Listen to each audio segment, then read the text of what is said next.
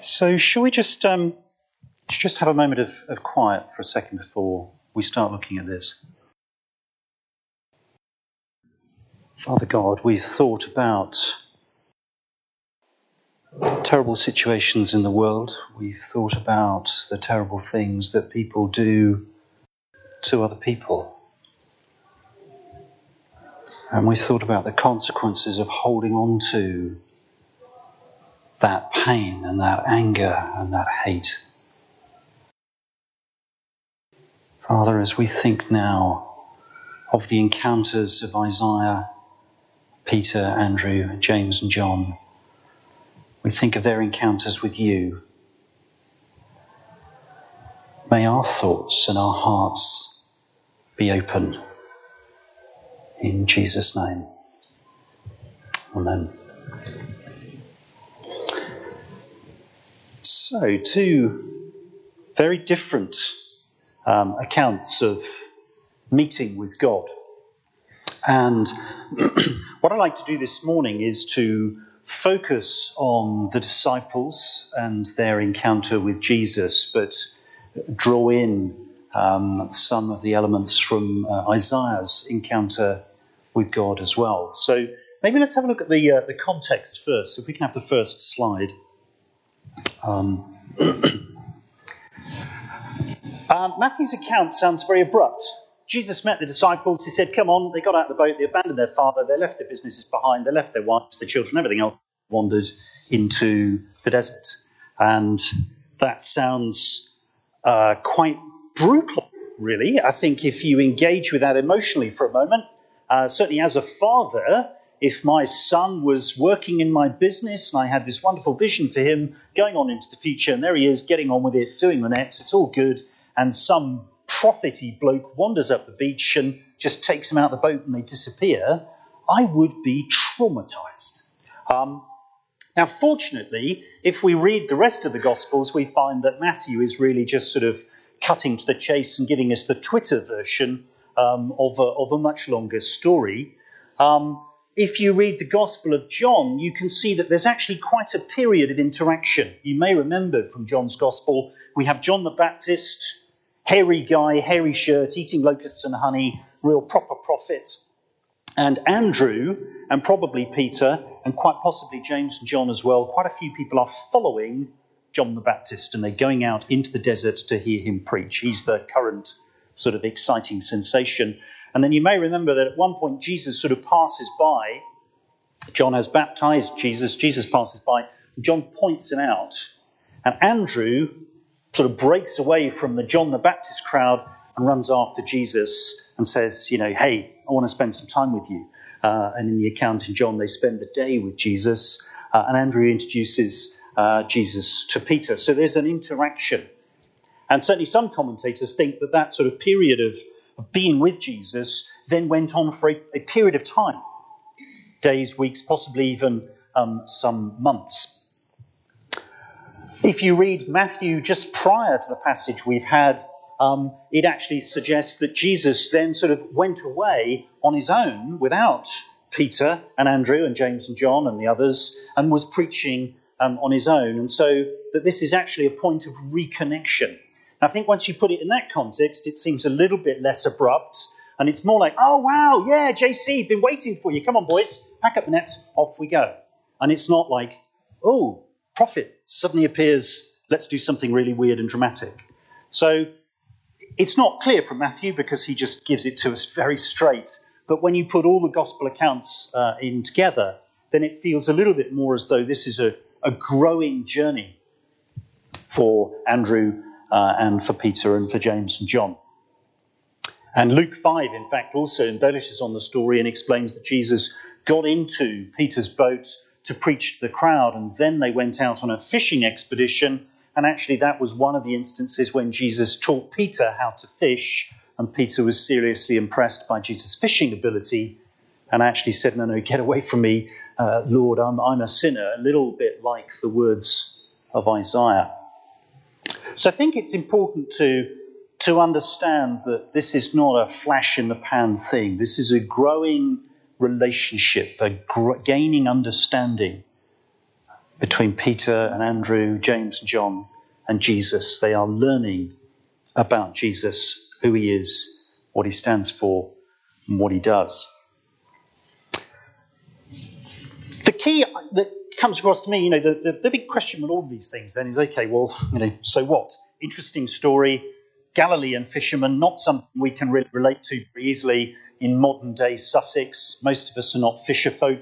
Um, if we are, we use a rod and a line and uh, spend ages getting bitten by mozzies and being frustrated, and we're not doing it as our livelihood, um, which is probably a good job for those of you who fish because you may not be that successful. So, what does this, this mean for us? Well, I think one of the key messages out of this and out of the passage in Isaiah is that we don't find God, God finds us. God is looking to reconnect with us. If you flip on to the next slide, God wants a relationship now, however you take the sort of creation story in Genesis, the message there is very, very clear that there was a point where humanity's relationship with God was perfect. And now we're in a situation where it's not. And that's not how God wants it to be. God wants to restore that perfect relationship. He wants to reconnect with us. He wants to draw us back into that beautiful relationship. So he's searching for us. You'll remember in the Garden of Eden, it describes God walking in the garden. He's looking for Adam and Eve.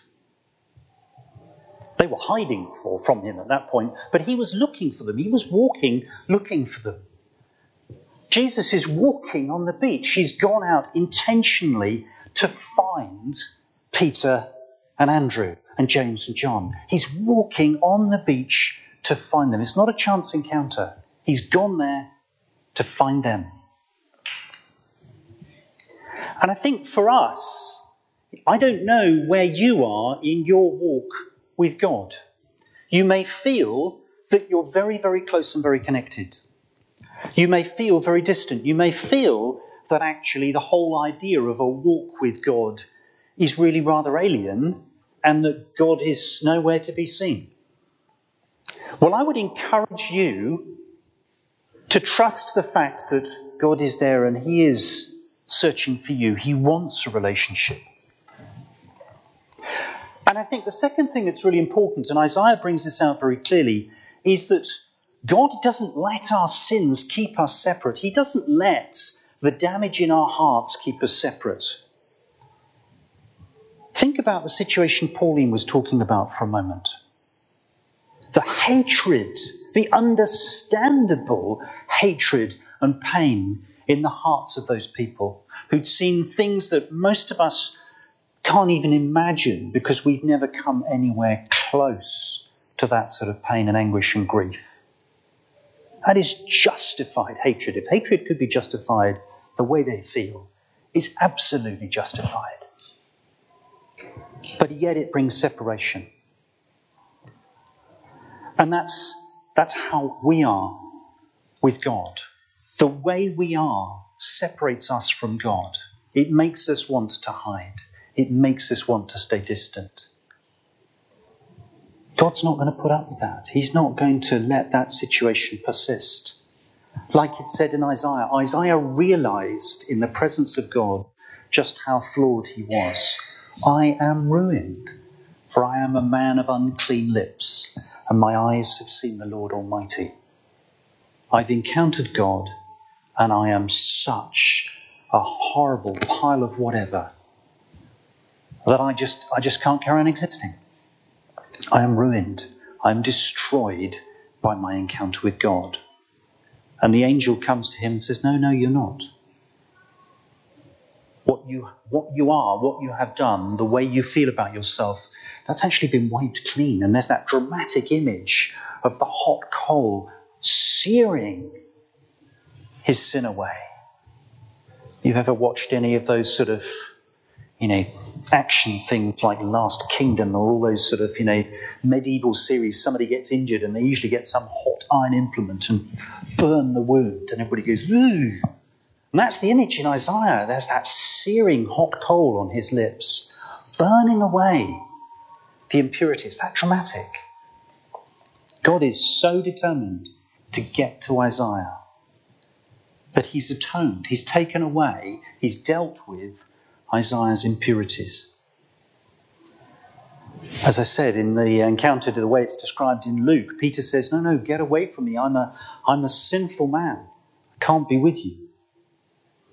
But Jesus says, No, no, come on. Come with me. Let's go and, let's go and fish for people. God doesn't let us stay separate. And you'll remember that Paul writes that nothing can separate us from the love of God. Nothing at all. Nothing we can experience, nothing we can imagine, nothing we could write about or make films about, nothing above the earth, on the earth, under the earth. There is nothing that can separate us from God's love because God's love depends on God, not on us. It's not something in us that generates the love of God. It's the love of God that comes from God. So it is driven by an all powerful, all loving, all compassionate being. It doesn't depend on us. So Jesus finds us. But, and there is a but, and it's a very important but. One of the core features of who we are and how it is and how God relates to us is that we have choice. We can decide what to do. We can decide whether to be hurtful or whether to be wholesome. We can decide whether to be loving or unkind we can decide to do when Jesus finds us. Think about what Isaiah did. Let's have a look at the next slide. Isaiah said, Yeah, okay, here I am. Send me. That was a choice. God had got him to the state where he could make that choice freely. He was no longer unclean. He was no longer unacceptable. But that didn't mean he had no autonomy. That didn't mean he had no self control. He hadn't been branded as a slave by God and captured. He'd been made pure, he'd been made whole, and he could have taken that purity and that wholeness and walked away from God. But he didn't. He made a choice. Here I am, send me. Peter and Andrew left their nets and followed Jesus. And I thought that it's, a, it's an interesting analogy, isn't it? The nets. And again, thinking about what Pauline was saying about the, the, the hatred and the pain that was entrapping the people in that room. We all have nets. We all have the things that entangle. Sometimes they're very obvious. It might be alcoholism or drug addiction or some sort of very obvious sort of psychological, medical situation where we're trapped in something. Might be much more subtle. It might be comfort. It might be uh, the need for approval from others. It might be all sorts of things. We have nets that trap us. And I think one of the things that God is saying to us when He encounters us is, I have made you clean, but you've got to let go of your nets. You've got to walk away from the things that are holding you back and follow me. There's a choice. It's interesting if you read in John 6, there were lots of other people, so we've got four names in this particular account. If you read on in Matthew, a few more names come up. We know there were 12 or disciples. But there were lots of people at different points following Jesus. And John 6 gives us a rather sort of dramatic and painful account of Jesus feeding the 5,000, he's walking on water, extraordinary miracles, amazing things to see, such an amazing opportunity to believe. And then he starts to present the challenges of what it means to give up your nets, to try and disentangle you yourself from some of these other things. And then many of the disciples, implication is actually most of the disciples, turned back and no longer followed him. They were exercising their choice. They had met God. They had seen God in action. God accepted them. But they still could, and in that case did, turn away and abandon Jesus. So we have a choice. And I think it's important to understand that our choice is active and ever present. Now, there are, there are two sort of aspects to this, and I think it's very important to, to understand the both aspects. I was looking for a picture, I couldn't find one, but you know, you've seen this sort of, there's always a point in a lot of action movies where somebody falls off something and somebody else catches them. Now, those of you who are parents and have ever tried to sort of, you know, lift a younger person up by one arm, one, it's not really a good idea because you might dislocate their shoulder, but it's also very difficult with a small child to do that. Um, if you try, if I was to try and do that with Carl right now, um, I can guarantee you he wouldn't survive the experience if he was the one being held, and I would prefer to take that as the alternative rather than have him holding me.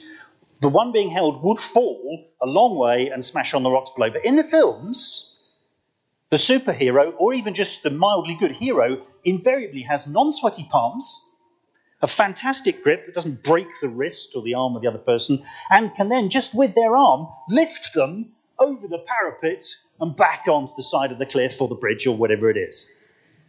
It's, it's pretty standard fare. God can do that. God can do that. Because God is not a superhero, God is not a human, God is God. And God always has us in his grip. So he can do that. But he will never pull us back up against our will. So he has the ability always to catch us and hold us, no matter what the circumstance. So wherever you think you are, to whatever extent you think you've deliberately run away from God and jumped over the cliff, if on the way down you shout, Oh, major error, help! God will catch you. 100% guaranteed. But we always have that choice. And we exercise that choice every day and every moment of every day. Because we're not controlled by God, we're in a relationship with God. So we have a choice. And I think the other thing that's important, we have a look at the next slide, is that there is cost. There is a cost. Carl mentioned this earlier. We've had examples talked about this morning. There is a cost. And I think it's very easy to think of the cost for us, and often in sort of when you're talking to people who are not Christians and, and they're saying, yeah, but you know, being being a Christian is all about giving things up. You know, I can't do this and I can't do that. Well, one of the answers to that is so, okay, so do you want to rape and steal and murder and, and all of those sorts of things? Because you can't do those, you're right. No, no, I don't, I don't want to do those. I just want an occasional drink. Um, okay, so we're, you know, we're, we're, reducing the temperature, but we tend to think about it as a very, I can't, I, I, cost is for me. If I followed God, the cost is for me. Well, it was for Peter. Peter gave up his nets to follow Jesus. But the real cost was for Jesus.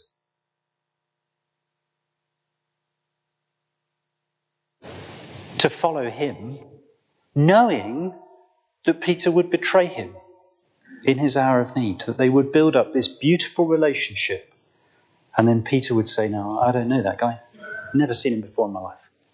You know, if you want to take him away and crucify him, you do that. Don't know. So there is a cost. But God has paid the big cost already. Jesus has paid the price. Isaiah could be told that his sins had been atoned for, they'd been paid, they'd been wiped away.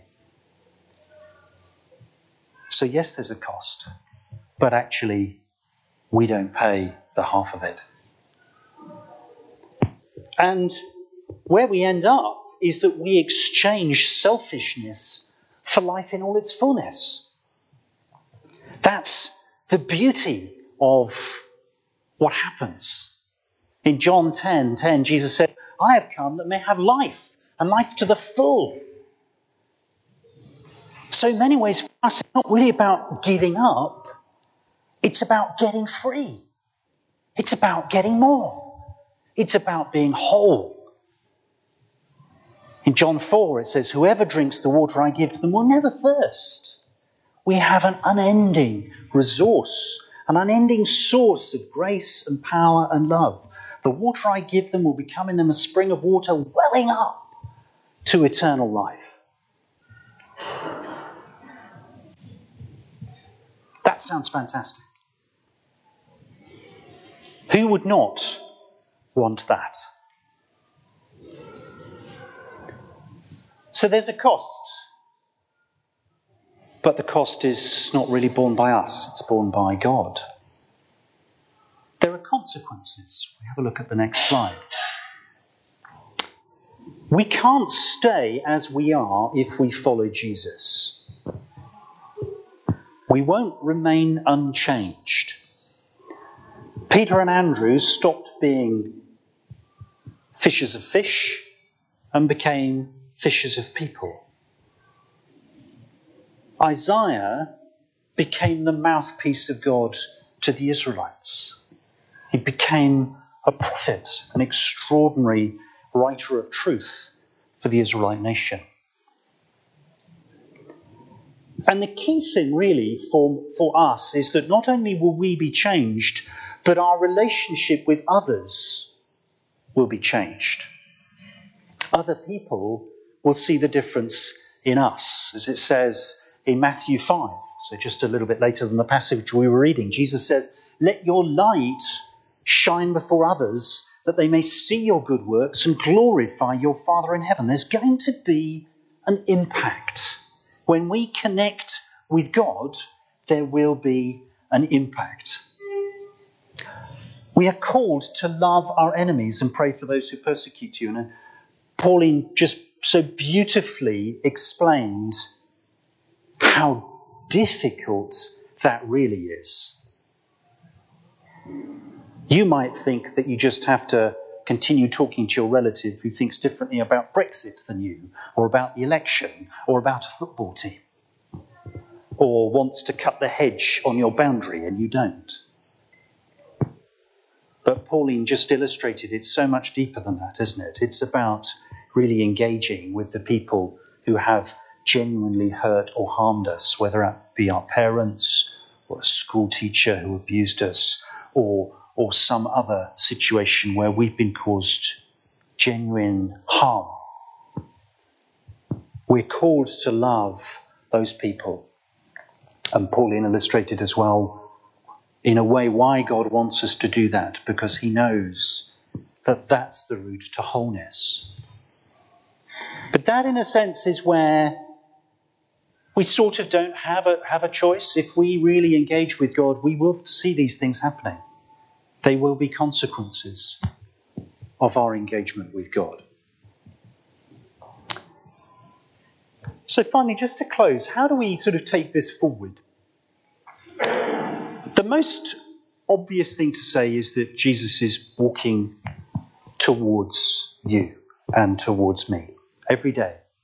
Jesus walks towards us. And what are we going to do? What's our choice? because we can carry on fiddling with our nets. We can push the boat out and sail away from him. Or we can do something else. We can engage. We can get out of the boat. We can put the nets aside. We can try and drop the things that entangle us, and we can walk with Jesus. So, just a few questions really for you to ponder over the coming week. What are the things that entangle you, and what would it look like to step away from? Sue and I were on a, a coaching course uh, over the last sort of uh, three days in the middle of the week. Um, as some of you may know, I've changed jobs recently, and my my new role is a sort of internal coaching role. So I'm interacting with people on a one-on-one basis. I'm trying to uh, help them sort of improve their performance. Um, and I got very excited about this coaching concept and dragged Sue into it. I think it will fit her sort of skills and natural abilities even better than it, it does mine. I have to work quite hard at it. She just seems to just do it very naturally. Um, so if anybody, if you wanted to sort of put your hands up to be a guinea pig, then Sue is looking for guinea pigs. But the interesting thing about the coaching course is that it, they spend it. It's quite it's quite Christian actually. It's really weird. It's run by a secular organisation, um, but it has a spiritual dimension to it. And one of the things that struck me about this is that it's impossible to think about this stuff without getting spiritual. Because it's not just about things and sort of economics and, and, and food and basic needs. It's, it's, it's bigger than that. We can't engage with God without getting spiritual.